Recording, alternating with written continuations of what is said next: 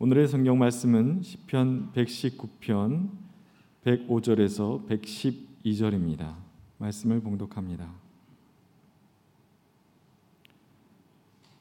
주님의 말씀은 내 발의 등불이요 내 길의 빛입니다. 주님의 의로운 규례들을 지키려고 나는 맹세하고 또 다짐합니다. 주님, 내가 받는 고난이 너무 심하니 주님께서 약속하신 대로 나를 살려 주십시오. 주님, 내가 기쁨으로 드리는 감사의 기도를 즐거이 받아 주시고 주님의 규례를 내게 가르쳐 주십시오. 내 생명은 언제나 위기에 처해 있습니다만 내가 주님의 법을 잊지는 않습니다. 악인들은 내 앞에다가 올무를 놓지만 나는 주님의 법도를 벗어나지 않습니다. 주님의 증거는 내 마음의 기쁨이요 그 증거는 내 영원한 기업입니다. 내 마지막 순간까지 변함없이 주님의 윤례를 지키기로 결심하였습니다. 이는 하나님의 말씀입니다. 참 좋으신 우리 주님의 은총과 평화가 평화가 불안하고 혼란스러운 시대를 살고 있는 우리 가운데 임하시기를 빕니다. 오늘 찬양대 시니어들이 부른 찬송가와 그리고 낭송해 주신 하나님의 말씀이 어려운 시대를 살고 있는 우리에게 큰 위로가 되어주고 있습니다.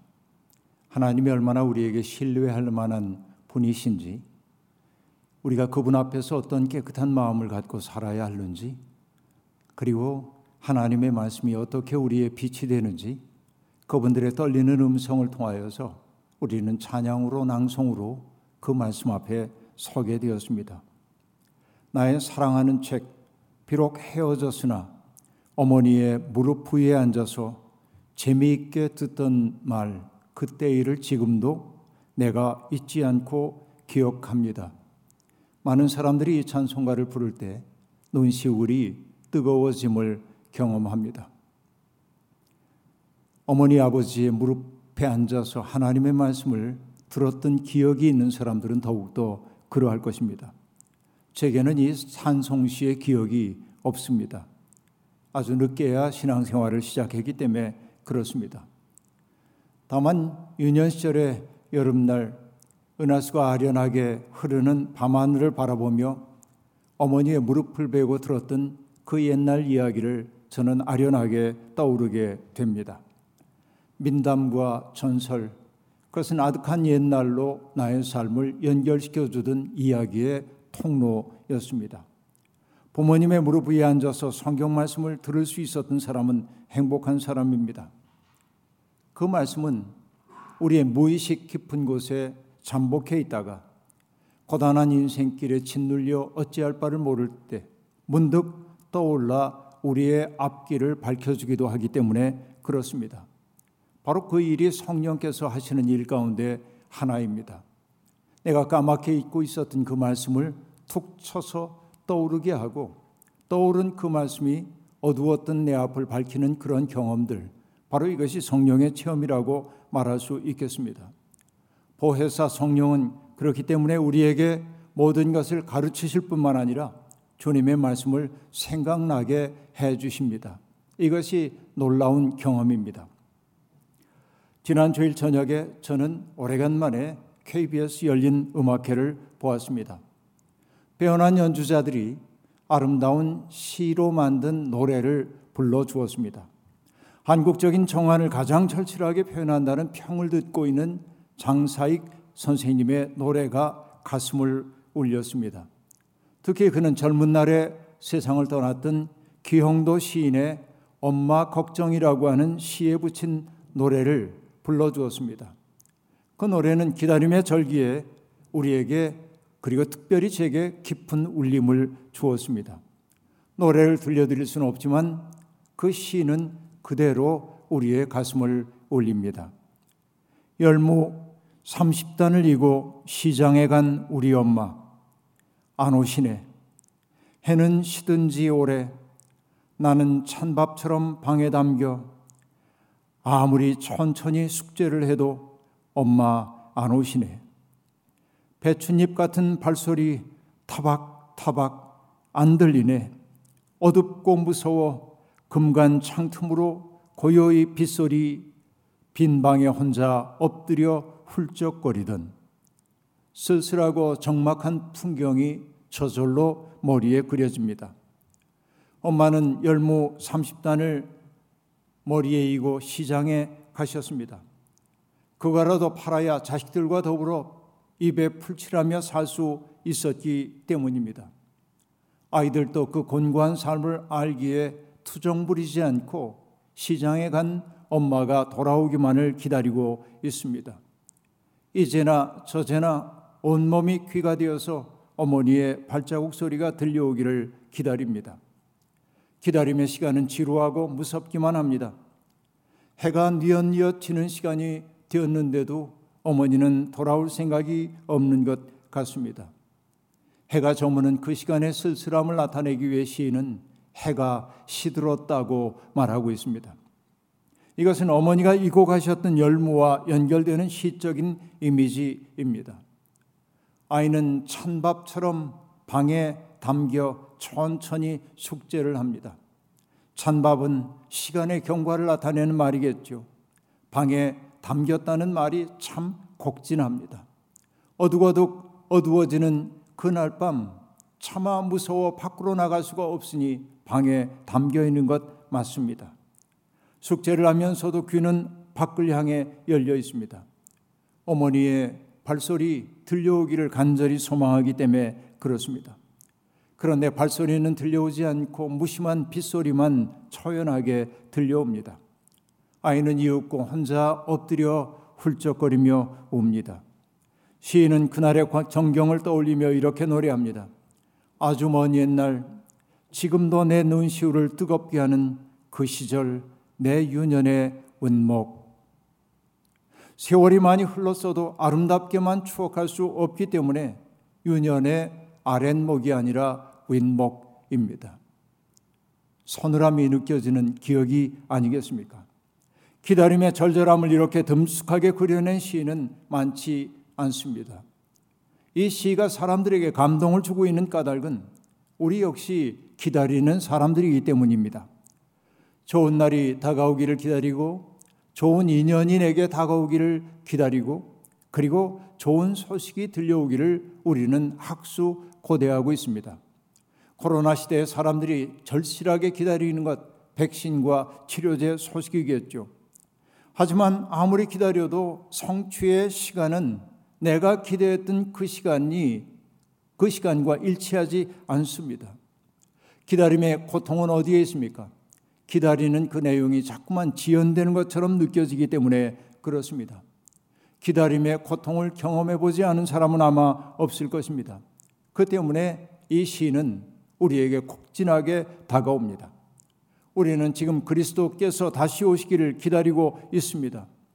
막연하게 기다리는 것이 아니라 주님을 맞이할 준비를 하며 기다립니다. 분주하게 지내느라 혹은 정신이 온통 다른 데 팔려서 주님을 잊고 산 것은 아닌지요. 우리의 기다림이 절실하기 위해서는 주님 모실 공간을 우리 속에 마련해야 합니다. 우리 속에뿐만이 아닙니다. 우리가 맺고 살고 있는 관계 속에도 주님을 모시어 드려야만 합니다. 아니 그뿐만이 아닙니다. 우리가 모둠살이를 하고 있는 우리 사회 속에 그리스도의 마음이 깃들기를 우리는 소망하며 살아야 합니다. 사랑과 비폭력과 정의가 우리 사회의 동력이 되도록 노력해야 합니다. 바로 이것이 기다림일 것입니다. 과연 주님의 말씀이 우리의 앞길을 밝히는 빛입니까? 이 질문 앞에 우리는 서 있습니다. 오늘 우리가 읽었던 시편 119편의 말씀은 토라 곧 율법에 대한 22개의 노래로 구성되어 있습니다. 각각 8절로 되어 있는 22개의 노래가 시편 119편을 형성하고 있다는 말입니다. 토라는 흔히 창세기부터 신명기까지를 이르는 말이지만 그래서 사람들이 흔히 율법이라고 말하지만 토라의 기본적인 의미는 가르침이라고 하는 뜻입니다. 이 말을 헬라어로 번역할 때 사람들이 그것을 노모스라고 번역을 해 놨습니다. 노모스라고 하는 말은 규범에 가깝죠. 그러니까 토라라고 하는 가르침이 규범으로 바뀐 것으로 볼 수 있습니다. 그러나 여러분 토라는 규범이라기보다는 하나님의 창조주 하나님으로부터 부여받은 우리의 삶을 어떻게 충만하게 살 수 있는지를 가르쳐 주고 있는 이야기라고 볼 수 있습니다. 토라는 그러니까 우리를 번거롭게 만들고 귀찮게 만들기 위해 우리를 얽어매는 규정집이라기보다는 하나님과 함께 살아가는 삶의 아름다움을 가르치는 책이라고 말할 수 있겠습니다. 우리가 즐겨 암송하는 시편 1편도 이렇게 말하죠. 주님의 율법을 즐거워하며 밤낮으로 그 율법을 묵상하는 사람이 복 있는 사람이라고 말합니다. 율법을 토라를 묵상한다고 하는 것 그것은 우리에게 하나님이 계시다는 사실 그리고 우리의 삶이 하나님 안에서 이루어지고 있다는 사실을 늘 명심하고 사는 것 바로 그것이 복 있는 사람의 징표라고 말할 수 있겠습니다. 시편 119편 전체를 다 인용할 수는 없지만 33절부터 40절에 나오는 몇 가지 표현이 토라 백성으로 산다는 말의 의미가 무엇인지를 우리에게 잘 보여주고 있습니다. 33절 주님의 윤례들이 제시하는 길을 내게 가르쳐 주십시오. 34절 나를 깨우쳐 주십시오. 35절 주님의 계명들이 가리키는 길을 걷게 하여 주십시오. 36절 내 마음이 주님의 증거에만 몰두하게 하소서. 여러분 시인은 하나님께 자기를 가르쳐 달라고 말합니다. 배울 자세가 되어 있습니다. 한자로 얘기하자면 학입니다. 그리고 깨우쳐 달라고 말합니다. 각입니다. 그리고 그 길을 따라 걷게 해달라고 말합니다. 행입니다. 주님의 증거에만 몰두하게 해달라고 말합니다. 마음의 지향이 분명한 향이라고 말할 수 있습니다. 하나님의 뜻을 배우고 깨닫고 그 길을 따라 걷고 몰두함으로 내 삶의 지향을 만들어가는 것. 바로 이것이 하나님의 말씀에 붙들린 사람의 삶이라고 말할 수 있겠습니다. 그러나 우리가 그렇게 살려고 마음먹는다고 그 삶이 사라지지 않습니다. 하나님의 영이 우리 속에 임하셔서 우리를 가르치시고 깨우쳐 주시고 그 길을 걷게 해 주시고 그리고 우리가 그렇게 지향을 잃지 않도록 은혜로 붙들어 주실 때 비로소 가능한 일입니다. 그러기에 시인은 하나님께 그 길로 우리를 인도해 달라고 청하고 있습니다. 우리가 해야 할 일은 무엇입니까? 주님이 그 가능성의 문을 열어 주셨을 때 그 가능성을 붙들고 우리의 삶으로 실현해야 한다고 말할 수 있겠습니다. 몸에 배도록 익히는 일이 필요합니다. 바로 그것이 학습하고 얘기할 때 습이라고 말할 수 있겠죠. 성령을 소멸하지 말라고 하는 말씀도 그 얘기입니다. 하나님은 끊임없이 우리 속에서 일깨워 주시고 그리고 가르쳐 주시고 그리고 그 길을 따라 걸을 수 있는 능력도 주시고 그리고 우리의 지향을 바르게 할 수 있도록 깨우쳐 주십니다. 우리는 다만 그것을 몸에 배어들게 익혀야 합니다. 바로 이 과정이 신앙생활이라고 말할 수 있겠습니다. 여러분, 바로 이것이 온근수동과 능동의 일치로서의 신앙생활입니다. 하나님이 먼저 해주시기 때문에 우리는 받아들입니다. 수동입니다. 그리고 받아들인 것을 살아내야 합니다. 능동적 행동입니다. 신앙생활은 수동과 능동의 통합이라고 말하는 까닭이 바로 거기에 있습니다. 오늘 시인은 말합니다.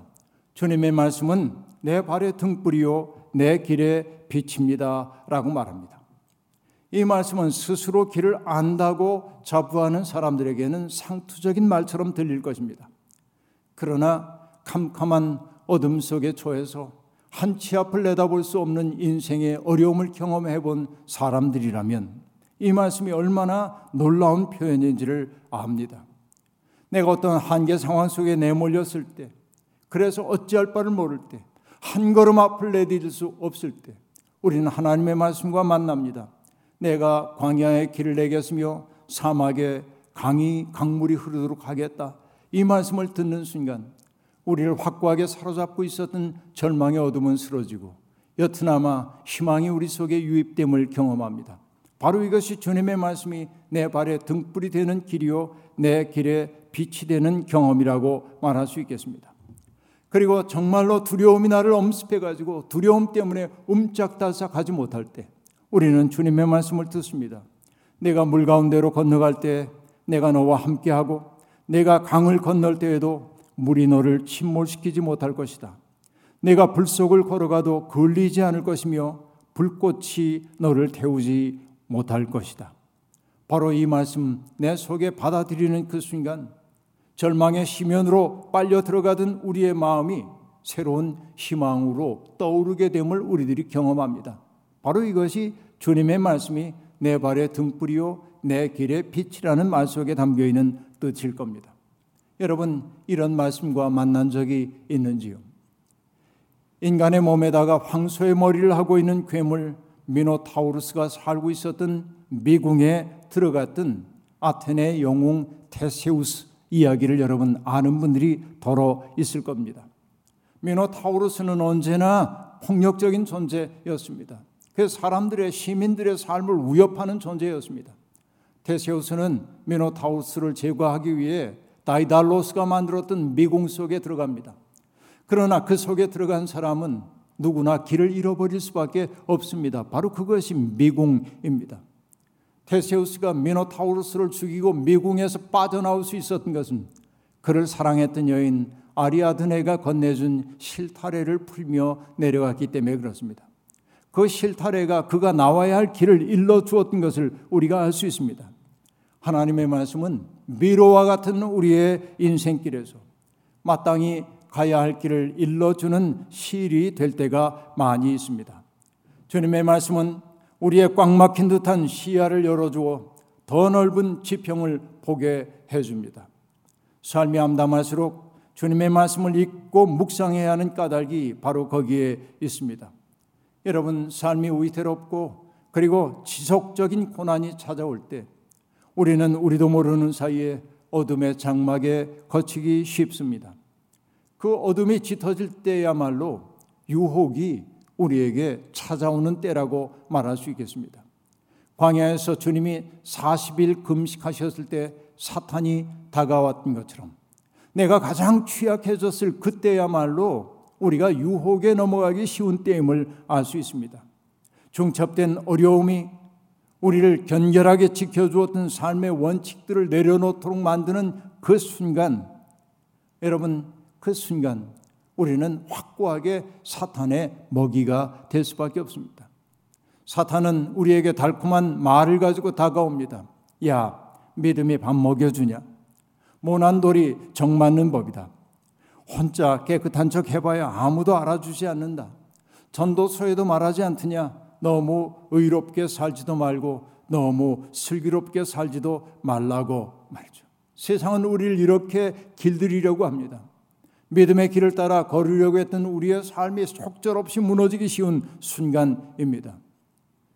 곰곰이 생각해 보면 우리도 그런 어둠 속에 있으면서 하나님의 빛을 의지하여 걷지 못하고 그 유혹에 넘어갈 때가 많이 있었습니다. 그 때문에 우리는 제법 많이 길들여진 존재가 되어 살고 있습니다. 어떻게 해야 합니까? 그 나의 부끄러운 생의 모습을 하나님 앞에 내려놓기 시작해야 합니다. 오늘의 시인도 우리의 처지와 다를 바 없었던 것처럼 보입니다. 그는 그래서 하나님께 말씀드립니다. 내 생명은 언제나 위기에 처해 있습니다. 내가 받는 고난이 너무 심합니다. 라고 탄식합니다. 그런데 문제를 하나님 앞에 가지고 가는 그 순간 그는 자기의 싸움이 홀로의 외로운 싸움이 아니라는 사실을 깨닫습니다. 내가 홀로 외롭다고 느꼈던 그 순간 어느 순간 내 곁에 주님이 계심을 느끼기 때문입니다. 주님이 내 곁에 현존하여 계신다는 사실을 깨닫는 순간 바로 그 깨달음은 어둠을 밝히는 한 점 불빛이 됩니다. 더 이상 어둠의 공포가 그를 사로잡을 수가 없습니다. 그렇기에 그는 이제 다짐하듯 말합니다. 주님의 규례와 법을 잊지 않겠다고 말입니다. 아니 잊지 않겠다고 그저 말하는데 지나지 않고 맹세하고 다짐까지 하고 있습니다. 여러분, 그가 맞닥뜨렸던 고난이 압도적으로 보였던 까닭은 하나님을 잊고 있었기 때문임을 그가 깨달았던 것입니다. 그는 다시는 그런 유혹에 넘어가지 않겠다고 자기의 마음을 굳게 세웠습니다. 조선조의 학자였던 퇴계 이황 선생님의 삶의 원리를 한마디로 얘기하라고 한다면 거경공리라고 하는 말 속에 담겨 있습니다. 경외심 속에 경건한 삶 속에 머물고 그리고 이치를 공부하는 삶이라는 뜻일 겁니다. 자기의 마음을 늘 성찰하면서 외경의 마음을 잃지 않는 것이 그 첫 번째요. 그리고 세상을 그저 함부로 바라보는 것 아니라 세상사를 유심히 바라봄으로 그 이치를 깨닫겠다라고 하는 그 마음을 가지고 그는 살았던 것입니다. 그뿐만이 아닙니다. 그의 삶을 이끌었던 또 하나의 말이 있다면 주일무적이라고 하는 말입니다. 하나를 주로 하고 벗어남이 없다고 하는 말입니다. 이리저리 흔들리지 않겠다고 하는 말입니다. 바울 사도도 말씀했죠. 내 주 예수 그리스도를 아는 지식이 가장 고귀함으로 나는 그 밖의 모든 것을 해로 여깁니다. 라고 말합니다. 바로 이런 마음입니다. 하나로 집중될 때 힘이 고이는 법입니다. 이것이 선현들이 우리에게 일깨워주고 있는 삶의 내용입니다. 기왕 얘기했으니까 하나 더 얘기할까요? 조선시대의 대학자인 남명 조식은 항상 깨어있는 마음으로 살기 위해서 자기 옷깃에 방울을 달고 다녔다고 합니다. 짤랑짤랑 울리는 그 방울의 이름을 그는 성성자라고 불렀습니다. 그 성자는 영리하다, 슬기롭다고 하는 뜻입니다. 아마 이 글자 여러분에게 낯선 글자 있을 텐데 신방변에다가 별성자가 있는 것입니다. 성성자라고 얘기할 때 신방변에 별성자가 있어요. 생각해 봅니다.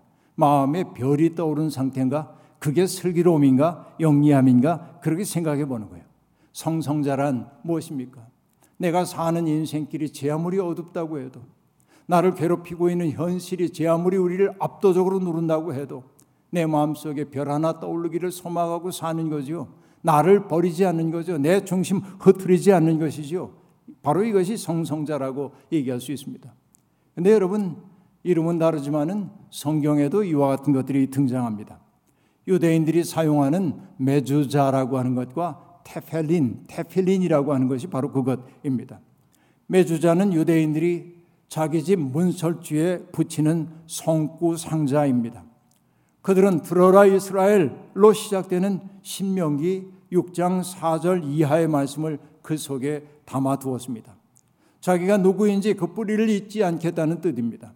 집을 들어올 때, 나올 때 내가 어떤 존재인지 하나님의 은혜를 받고 사는 존재임을 잊지 말자는 것이 매주자입니다. 테펠린이란 무엇입니까? 경건한 유대인들이 이 미간이 있는 이마에 붙이고 그리고 손목에 매다는 성구 상자를 뜻하는 말입니다. 거기에는 토라 가운데 한 구절이 담겨 있습니다. 다시 얘기하면 그는 세상을 바라볼 때 성서의 눈으로 세상을 바라보겠다는 것입니다.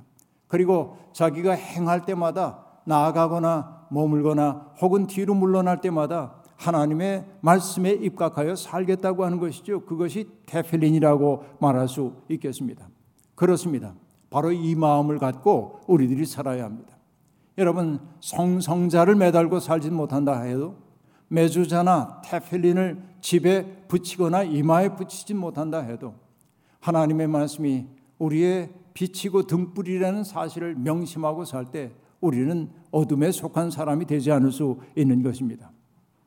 시인은 악인들의 올무가 발 앞에 놓여 있어 있어도 있다 해도 주님의 법도를 벗어나지 않겠다고 다짐하고 있습니다.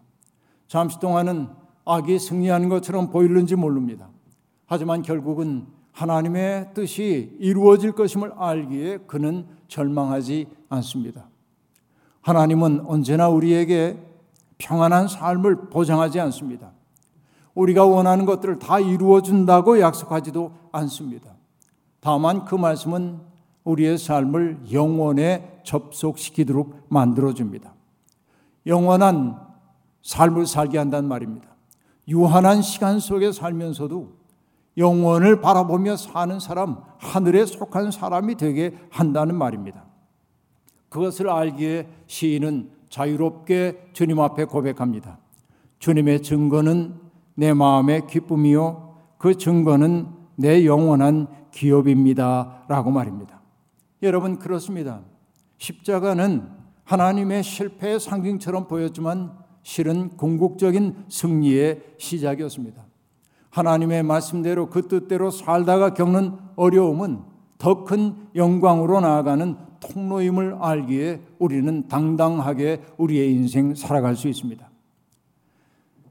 찬밥처럼 방에 담겨 있는 것처럼 우리 삶이 무겁고 두렵고 암담해도 자식이 기다리는 집에 꼭 오시고야 말 어머니처럼 주님은 우리 곁에 지금도 오고 계십니다. 주님의 말씀을 길 삼아 걷다 보면 우리는 마침내 주님이 우리보다 먼저 우리의 길을 만들고 계심을 그리고 가장 암담한 시간에 우리를 품에 안고 계셨음을 알게 될 것입니다. 그 주님이 우리에게 속삭이십니다.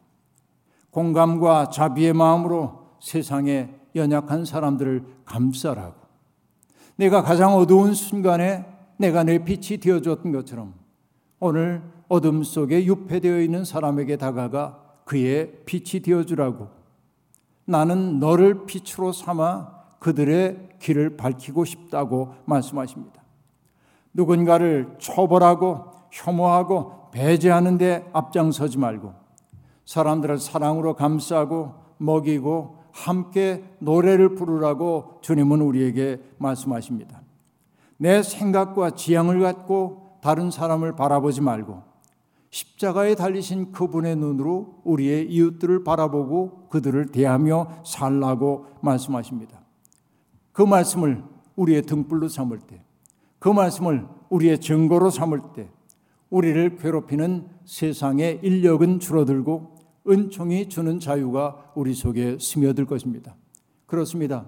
오시는 주님은 바로 우리와 더불어 이 세상을 밝히기를 원하십니다. 말씀이 비추는 길을 따라 모든 생명이 자기 몫의 삶을 다 누리며 사는 그런 세상 이루기 위해 헌신하며 나아가는 우리가 되기를 주의 이름으로 축원합니다. 아멘. 주신 말씀 기억하며 주님 앞에 거듭의 기도 드리겠습니다. 하나님 하늘에 닿는 대를 쌓자고 그래서 흩어짐을 면하자고 바벨탑을 쌓았던 인간의 어리석은 모습을 떠올리지 않을 수 없는 나날입니다. 인간이 못할 일이 없는 것처럼 그렇게 사람들은 오만하게 살아왔습니다. 그러나 코로나 바이러스라고 하는 이 작은 것이 우리의 삶을 뒤흔들자 우리의 삶의 토대가 속절없이 흔들리고 있음을 느낍니다. 우리는 우리도 모르는 사이에 캄캄한 어둠 속에 유폐되어 있습니다. 그러나 주님의 말씀이 비추는 길을 따라 우리는 이 어둠에서 벗어나기를 소망합니다. 하나님 그 빛은 사랑입니다. 그 빛은 자유입니다. 주님은 우리를 통해 세상을 치유하기를 원하십니다. 주님 우리가 여기에 있습니다. 우리를 붙드시고 치유하시고 우리를 통해 이 세상을 바로잡아 주시옵소서. 예수님의 이름으로 기도하옵나이다. 아멘.